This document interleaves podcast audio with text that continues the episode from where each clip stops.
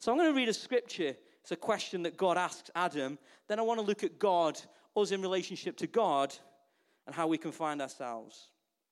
So let's look at Genesis 3 6 to 13.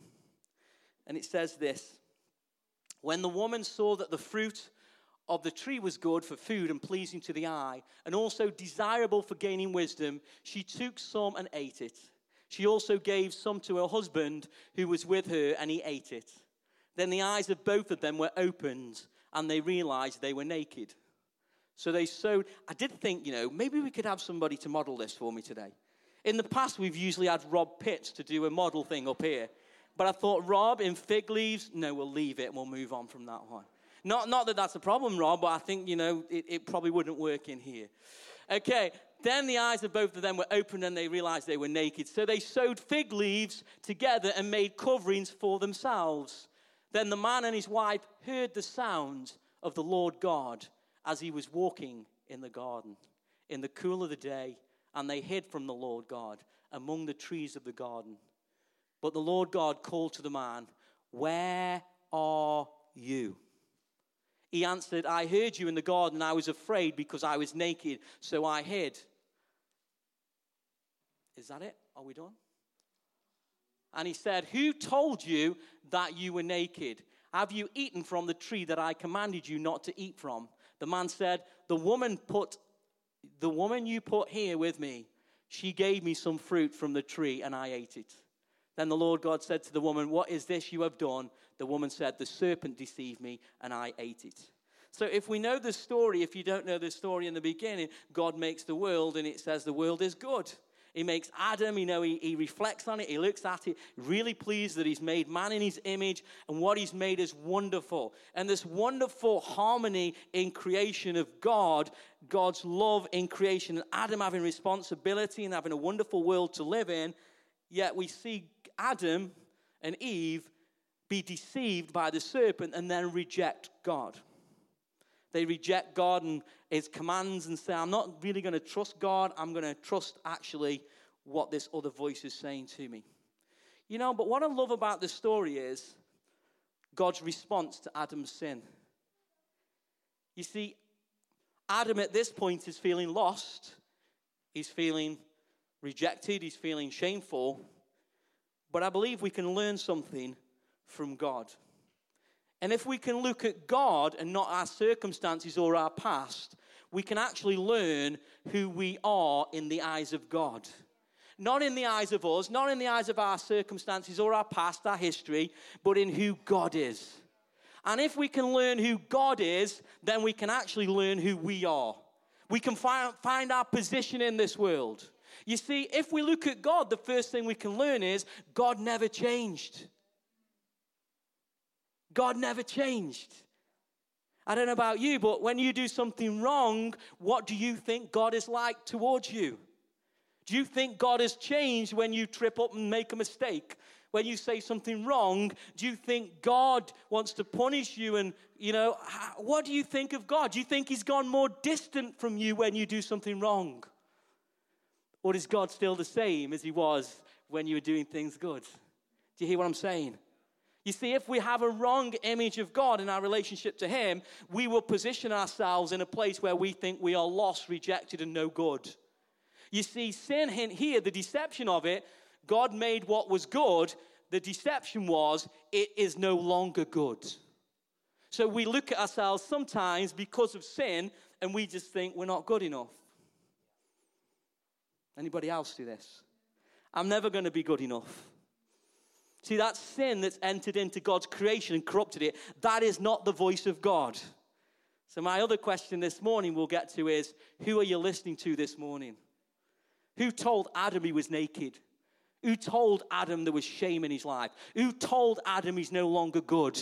Who is telling you something this morning? Are you hearing me? And if we can understand who God is, we can understand what his voice is towards us, and we can find our position in God. That we're no longer lost, but we're found. We're no longer rejected, but we're accepted. But there's a battle for your life that is speaking over your life, that God has paid for over your life. But you have a choice if you position yourself in God, or position yourself in your past, or position yourself to this world. You have a choice to position yourself in relation to God. So let's look at God. What can we find about him? The first thing is he doesn't change. How amazing is this? He's not changing. So we change in all circumstances and things, and we get hurt, we get, we've got brokenness, but God doesn't change. How reassuring is that? It's a good job he doesn't change, else we'd be stuffed.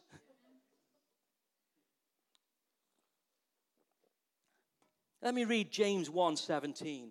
He's talking about what God wants to give to the new believers in the New Testament. And he says this Every good gift and every perfect gift is from above, coming down from the Father of lights, with whom there is no variation or shadow due to change or variation of turning. There is no shadow in God, there is no dark in God. God is light. So he doesn't look at us through the eyes of, I, I, see your sin anymore. He actually sees us through Jesus, who is the perfect sacrifice and is not no shadow in Jesus, but is holiness. So he looks at you through his eyes and goes, Look at my child. Look at my son. Look at my daughter. And he's not going to change his mind over you because he doesn't change. He's constant in your life. Now, I know circumstances change. I know life's hard sometimes. And I've heard myself say this before when something happens God, where are you? Where are you? I think God asks me the question Paul, where are you in relation to me? Do you see what I'm saying? We put it on God and say, God, where are you? God hasn't changed. He's the same yesterday, today, and forever. God's trying to teach us to put our lives on Him as a rock, as a solid foundation, to establish the truth in our lives that says, I love you, my love is constant, it does not change. But we have two parts of us, which is a spirit person if you're born again, and we have a flesh that is still fastened to this world and is learning to be transformed by the renewing of its mind to learn the truth that I am a child of God and I am loved. No matter what happens, I am loved. Now, that's a journey for all of us to go on and to discover the love of God and the depth of His love that we will never fully discover because it's a mystery like marriage. You can't work somebody else and say, I got Sarah now. No, I don't, because it's a relationship and people are people will always discover something new about each other. Do you see what I'm saying?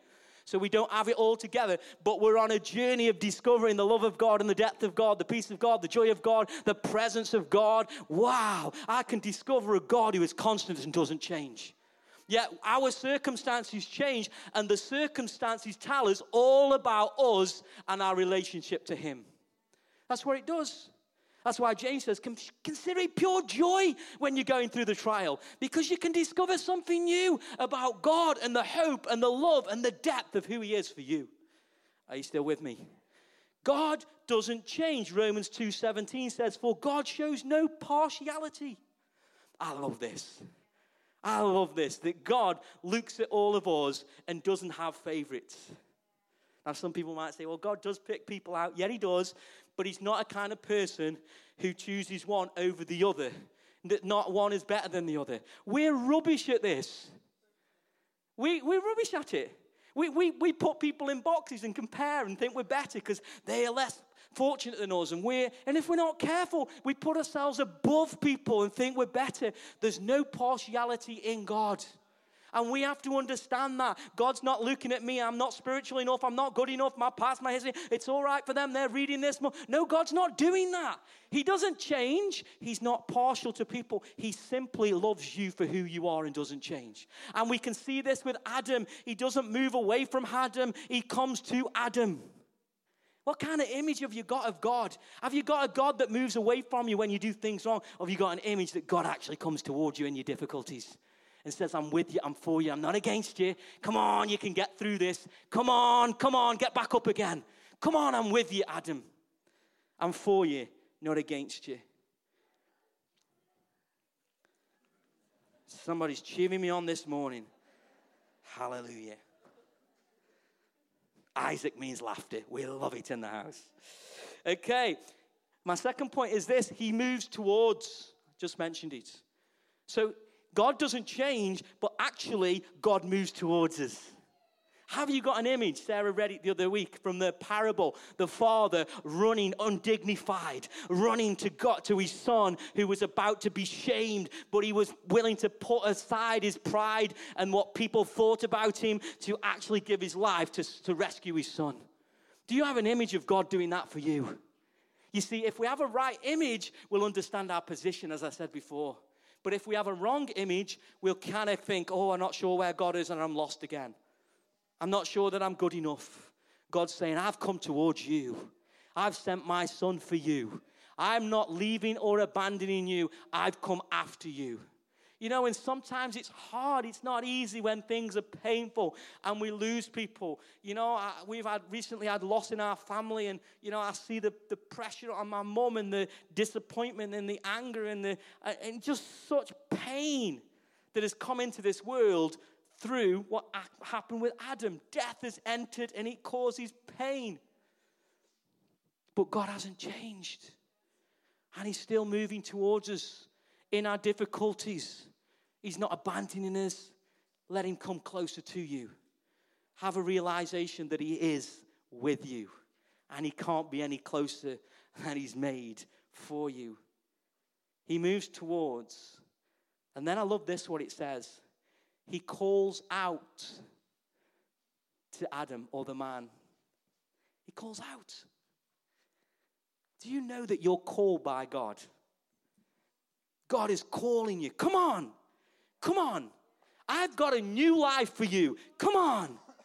Come on. He calls out to Adam. He doesn't abandon him or leave him. He calls out to him. He says, Where are you? I'm not leaving you. Come on.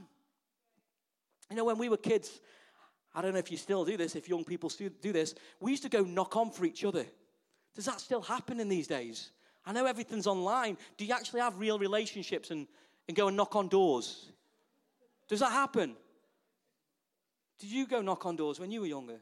Yeah, yeah. I mean, in a good way, not robber's knock, right? We never did that, right? But we used to go knock on doors. I remember going knock on, he's not, he's, he's, he's out with the little one. Johnny, my friend, he lived up the top of the estate. So I'd say, I'm going to go out now. And you'd go and find, and you'd knock on his door, rat a tat tat. And his mum would come and say, He's not coming out, he's been bad. I'm like, Okay, right? Then he was never like that. But then I'd go to the next door, and you knock on the door, and you'd go, Here's Stephen. He'd say, No, he's not in. And I knew he was in. He just didn't want to come out play with me. And then I'd go on to the next one and I'd knock on Albert's door. Albert, are you coming out? And Albert had opened the door. Mom, can I go out? Yeah, but you got to be back for six for your tea. It was always six for tea. No matter what was happening, it was always six for tea. Anybody else? Or when it goes dark. Didn't you love the summer? When it goes dark, woo, right? But you went and knocked on the door because you wanted to be with your mates, your friends. This is what God does to us. Comes to us. I'm knocking on your door. Are you in? Are you letting me in? I'll keep knocking till you let me in. Come on, I know your pain. I know your sin. I know your shame, but I'm still knocking because I don't change. And I'll keep knocking until you let me into your pain. And I'll keep knocking because I love you and I haven't changed. And I'm constant and I'm everlasting. And my love keeps flowing for you. I'm knocking. Are you in? Are you in? I'm not going to open the door. God says, You open the door. I will not open that door. I'll knock with a love that's unconditional, but you're the one who opens the door into that area of your life. There's an amazing picture, a painting. I can't remember who did it. Somebody may, to tell me. There's a picture, a painting, a famous one, a few hundred years ago, of a guy standing outside. It's Jesus with a lamp, and he's ready to knock on the door. But on the door, there's no handle. Have you seen that picture? Right? I think it's Hoffman. Can't remember his name. But there's, a, there's no handle on the door for Jesus to get in because the handle's the other side for you to open. But he keeps knocking, he's there with a light. Come on, let me in. Let me into your disappointment. Let me into your, to your weakness. Let me into your inadequacy. Let me into your frailty. Let me into your bad stuff, and I'll come and help you and love you through it. Jesus is knocking. God calls out to Adam, Where are you? Where are you today? Where are you in relationship with God? Do you know that God has given everything for you? That He's with you? That He's not going to let you down? Now, we doubt Him. What I find amazing about this story is what we can learn from Adam. This is a wonderful relationship between God and his creation. But as soon as sin enters the mind and the heart of Adam, what happens? He moves away and hides. The relationship is broken. There's a brokenness in the relationship. I can't trust anymore. He can't even trust himself, so how can he trust God? His image has been distorted of God because the trust or lack of trust is now in him because of his shame and his sin. He's now feeling rejected. I'm not good enough. I can't stand in the presence of God. I'm now no good because of what I've done. He's beating himself up. He's in shame. He's rejected. He's inadequate. He's now covering his shame with fig leaves because he's embarrassed because of what he's done. But what does God do? It says that God makes clothes out of furs and covers him. Wow. Do you have that image of God for your life? That the blood of Jesus covers you. It's a precious, precious gift from God to cover and wash your sins. Or do you have issues of rejection and inadequacy and abandon? And we all have it. But don't let that stop you walking in the call of God over your life who's calling you out of inadequacy thinking, who's calling you out of disappointment and heartache, who's calling you out of being rejected by this world into a life of acceptance, into a life of love in Jesus' name. Don't you just love God? So we can learn lots from Adam. We've all been like Adam, and we can all be like Adam. We can all doubt God's goodness because of the circumstances. I've done it on many occasions, doubted, what am I doing, God? Why is that person left the church and now I feel rejected because it's the vision and it's I'm putting my heart into everything and someone goes, We're just gonna go a different church. And I'm like, what? I can take it really personal and it can really hurt me because I'm sensitive underneath, like all of us. Any guys in here this morning? We're sensitive. So, what do we do? We defend our sensitivity. Oh, we'll just carry on. Come on. Come on. I've recently learned that I'm sensitive.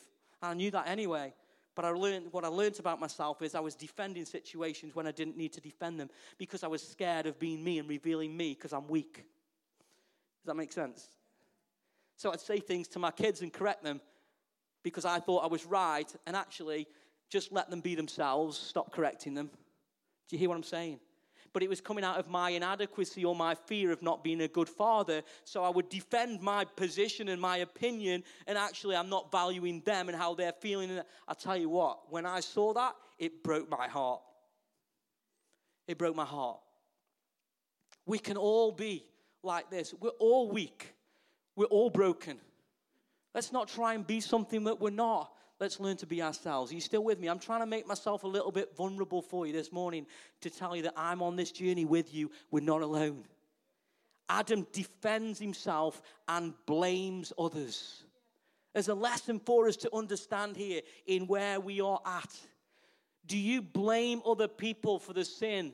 Do you, are you blaming somebody for your, your unhappiness? Because if you are, it will not change your life.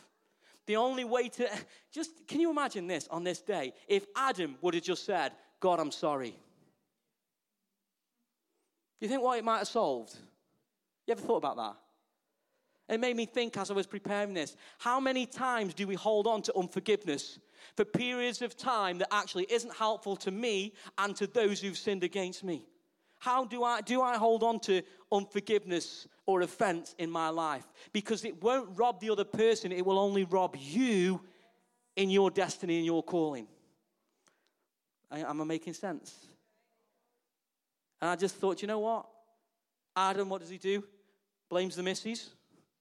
If she'd only change, if she'd only sort her life out, then everything would be good. and what does she do? She blames somebody else. It wasn't me, I was deceived. No, you take responsibility for your life. Don't blame anybody else for your, for your life. Don't blame your past. Don't blame your friend. Don't blame the one who betrayed you. We've all got them. Don't blame people. Choose today to accept responsibility for your life. Say, I'm going forward with my life. I forgive those who've hurt me. Makes a choice. And I know it's hard, and I know it's emotional, and I know there's shame, and I know there's weakness in there. But if you don't do it, you'll just be spiritually proud in your own selfishness and own flesh. The only way is the cross is a laying down of your life and recognizing your weakness. Do you know what I love this morning? Emma Kent getting up here in her weakness. I tell you what, that girl can preach. She'll preach because it's not in her own strength. It's in God that we discover our power, not in ourselves. Emma's flapping now. Told her she'll preach one day. I'm not putting pressure on you, but you know, that's when you're weak and you understand that God changes your life. I'm sorry, God calls you to something then. It's not just about you and us having a good time, and I'll touch that in a minute. So, what can we learn from God? He doesn't change. He moves towards us, he calls out, and he covers us with, with in, the, in, Adam's, in Adam's circumstances, it was clothes. For us, what's that covering? Is the covering of our sin through Jesus Christ. I'm going to look at an example in the New Testament. Let's turn to, uh, we'll go to John 21. And this is a situation of somebody who said to Jesus, Jesus, I will never leave you. Has anybody ever said that? I'm going to do something, but you didn't do it. Has anybody ever said that? Or is it just me? Right? Because of things that happen, you say you're going to do something, but you don't do it. This guy, Peter, he said to Jesus, I will never leave you nor forsake you. And Jesus says, No, actually, you will forsake me three times. Can you imagine how that felt? You imagine turning up to something. I'm turning up to Slimming World. Hi, come to Slimming World. Hi, yeah, I'm committed to this. I'm going to lose a stone. And the woman, whoever it is, says, No, you won't. You'll put three on. Off you go. Can you imagine? You wouldn't go back there, would you? Then you'd be even more determined. I'll show you. I'll show you. I'll stuff it, Mars bar. I'm showing it. You know why that is? Because he made a vow. He made a vow that he couldn't keep. And we all do that. We make vows. This will never happen to me again. I'll make sure no one hurts me again. I'll make sure that doesn't happen. I'll prove. I'll show you in life what I can do. They're vows. They're vows. You make a vow, it can stop you. You become God in the vow. Just being honest with you. Peter made a vow, I'll never leave you nor forsake you. Jesus knew there was spiritual pride in him that needed to be broken, needed to be humbled. He needed to understand what the cross was and what he was going to do. He could not do it in his own strength. So he lets him carry on and then he forsakes Jesus three times, even to a little girl. He's embarrassed and ashamed of Jesus. Oh, I can't do this. And he runs away and he's living in guilt. He's living in rejection. He's living in shame, just like Adam in the beginning, because he thinks he's going to be better than Adam, but his own pride shows him that he's not. We've been there. Amen? So he's living in shame. What does Jesus do? Don't we just love Jesus? Remember, God doesn't change. Let's look at what Jesus do it says in verse 5 He called, there you go, He called out to them, Friends, haven't you any fish? Woo! Don't you just love Jesus? Suffering with rejection, suffering with shame. What's God saying to us? Come on, friend, come and have some time with me. Are you hearing it? Oh, I'm not good enough. I'm not spiritual enough. I've not read my Bible enough. I'm not, I'm not, I'm not, I'm not, I'm not, I'm not, I'm not, I'm not, I'm not. Are you hearing it? I'm not, I'm not, I'm not, I'm not, I'm not. Jesus saying, Come on, friend, come to me. I'll show you what you are. I'll show you what you can become.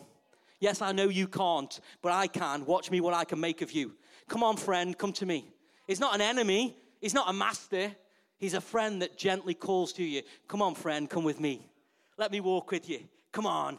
I'm calling you. I'm calling you out of inadequacy. I'm calling you out of disappointment. I'm calling you out of this world into the kingdom of God, into the promises of God.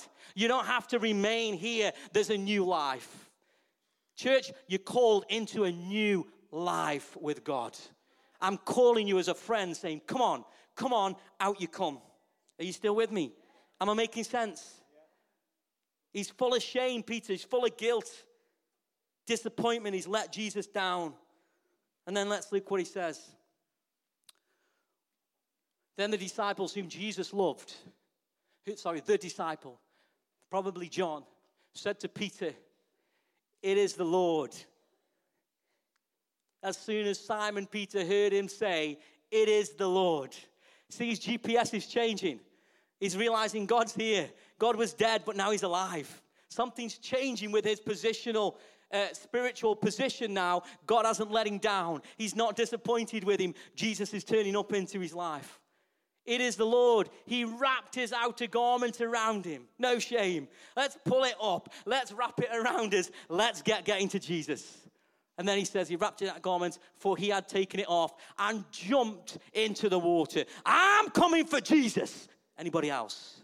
Anybody willing to jump for Jesus? Anybody willing to make a sacrifice for Jesus? You see, he calls him, calls him to himself. And then what does he do? He's moved towards him, he's called him. He could tell him off, Peter, Peter, have you not listened to the instructions at Slimming World? You not read the instructions on your Lego box. You jump straight in without Peter, just, just come here. What does he do? What's the image that Jesus wants to create with Peter? He makes him breakfast. Can you imagine? You're just sitting with Jesus for breakfast. All your shame and all your guilt and all your rejection issues. Jesus comes to you, friend, come and sit with me. Have breakfast with me. What kind of image do you have of God? Is he a God who's distant, or is he a God who wants to sit with you at breakfast time? Just have breakfast with Jesus. We should start a ministry. Breakfast with Jesus. Do you understand what I'm saying? In all of the disappointment and all of the mess that this world has thrown at, all of the flesh that we disappoint and don't get there or we're feeling adequate, God's saying to you, I know how you feel like Peter. I know the shame that you have. I know the, I know the doubt that you carry, but I'm still calling you as a child to come out. I'm not leaving you there. I'm coming to you and saying, Eat with me. Partake of my food that I have for you. Listen to my words.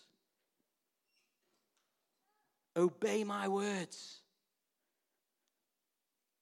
And then he sits with Peter and he tells him, Do you love me? I mean, three times he asks him the question, maybe for each rejection that he'd dealt with.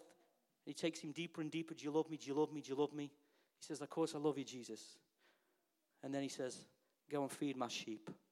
Go and serve me and look after people like I have looked after you.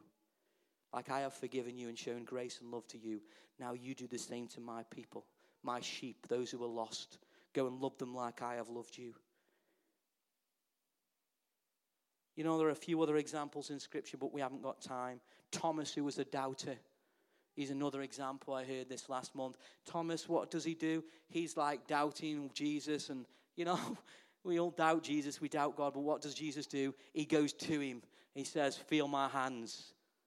He comes to him and he calls to him, Come on, touch me, experience me, get to know me. I'm not abandoning you in your doubt, but I'm coming to you in love. Another example is the road on the road to Am, uh, Emmaus, where the two disciples are walking along. And you know what happens? They're all confused. We thought Jesus was the Messiah. We thought Jesus was going to do this for our lives. We thought Jesus would make this happen, and it didn't happen. And they're all confused. But what does Jesus do? He comes to them in their confusion and walks with them and opens up the scriptures. And all of a sudden, they realize, wow, God is God and in full control. I'm not in control of my life. God is in control of the li- in my life. God is in control of my destiny, not me. And it's made clear to them. And out of their confusion, now it becomes clear who God is. Are you with me? See, if we've got a clarity of who God is, we can understand who we are in God. But if we don't have a clarity of who God is, we'll doubt his goodness because of sin in this world. Jesus has paid for that so that we can find our place in God. I'm going to read what Paul the apostle is also. He's a sinner He's someone who's killed Christians, yet he encounters Christ and he writes these words in Romans 1:16. For I am not ashamed of the gospel. If anyone could have been ashamed of what he'd done, it was Paul.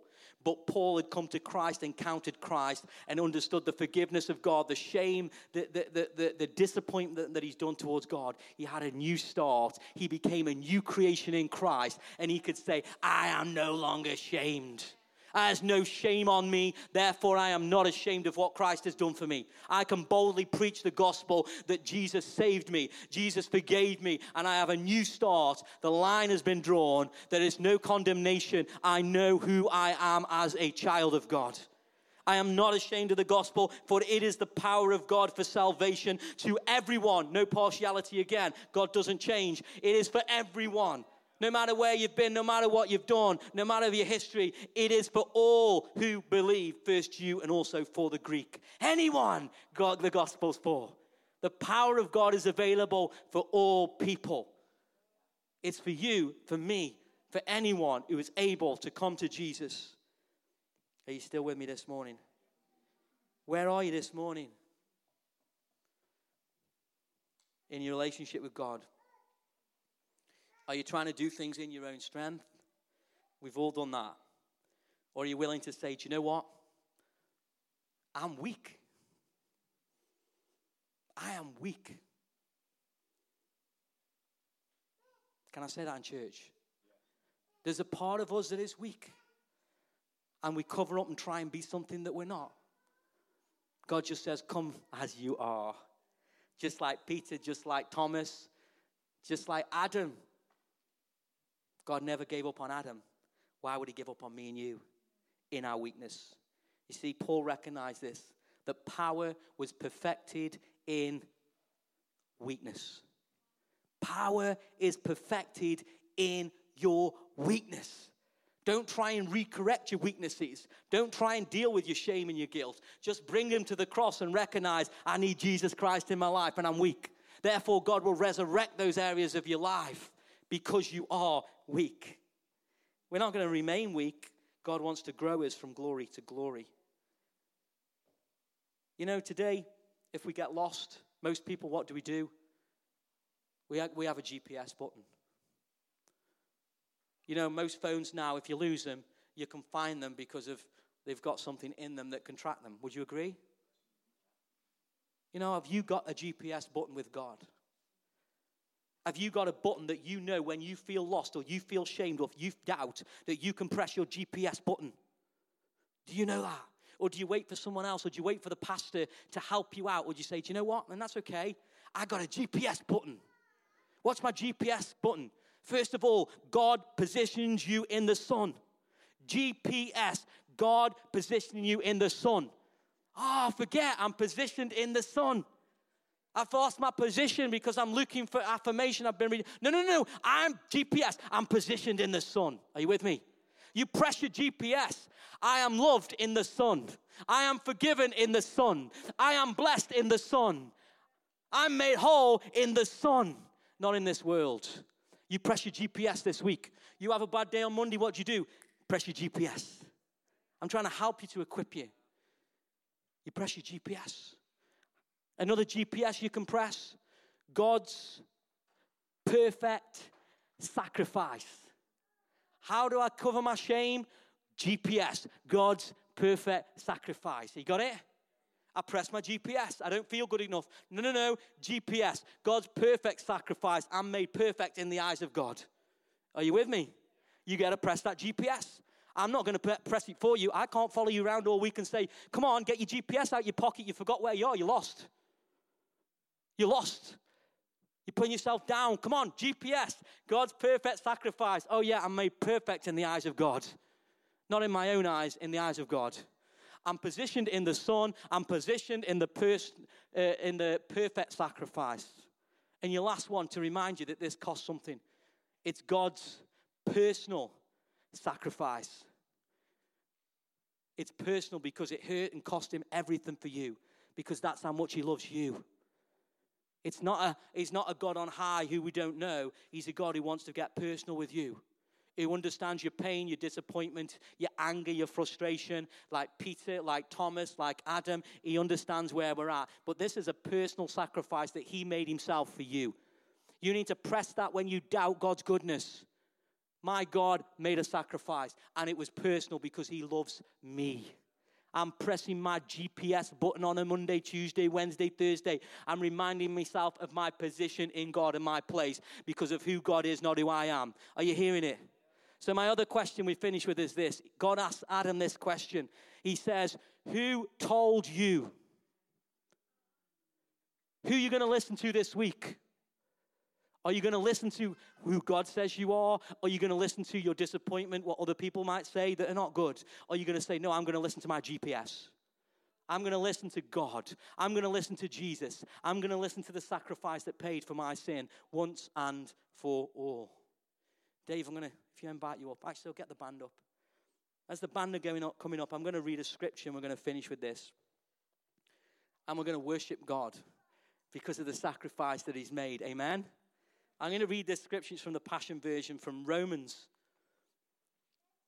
Just as the band are coming up, and then we're going to finish with a song. It says, Our faith in Jesus transfers God's righteousness. GPS, chum, we're made right with God. You got it?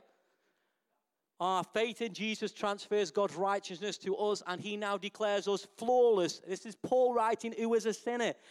Now declares us flawless in His eyes. This means we can now enjoy true and lasting peace with God all because of what our Lord Jesus, the Anointed One, has done for us. Our faith guarantees us permanent access into the marvelous kindness that has given us a perfect relationship with God. GPS, it's a perfect sacrifice, and you're made perfect in the eyes of God. This is good news, church. What incredible joy bursts forth within us as we keep on celebrating our hope of experiencing God's glory. But that's not all. That was pretty good. That's not all. There's more. Even in times of trouble, we have a joyful confidence knowing that our pressures will develop in us patient endurance. And patient endurance will refine our character, and proven character leads us back to hope. And this hope is not a disappointing fantasy because we can now experience the endless love of God cascading into our hearts through the Holy Spirit who lives in us. That's pretty good. Would you agree? Uh, there's more. Come on, let's carry on. For even the time was right, the anointed one came and died to demonstrate his love for sinners. He's not abandoned us, he's not left us, he's come to us. Who were entirely helpless, weak, powerless to save themselves. Now, who of us would dare to die for the sake of a wicked person? We can all understand if someone was willing to die for a truly noble person, but Christ proved God's passionate love for us by dying in our place while we were still lost and ungodly. And there is still much more to say of this unfailing love for us. For through the blood of Jesus, we have heard the powerful declaration You are now righteous in my sight. What are you listening to this morning? Where are you? Are you right in the eyes of God this morning? Let us stand. You are righteous in my sight. Just close your eyes and just think on God. Position your eyes on some of the things I've said this morning about who God is. Just have a moment as I'm reading this. You are now righteous in my sight. And because of the sacrifice of Jesus, you will never experience the wrath of God. So, if while we were still enemies, God fully reconciled us to himself through the death of his Son, then something greater than friendship is ours. You're a friend of God, you're not an enemy. I'm going to pray, and then the band are going to lead us, and we're going to worship God. And I just want you to open your heart where you're at and just give thanks that the precious blood of Jesus has paid for your sin. May it wash through your doubts, may it wash through your pain, and may you have peace this morning with God because God's made you right with Him.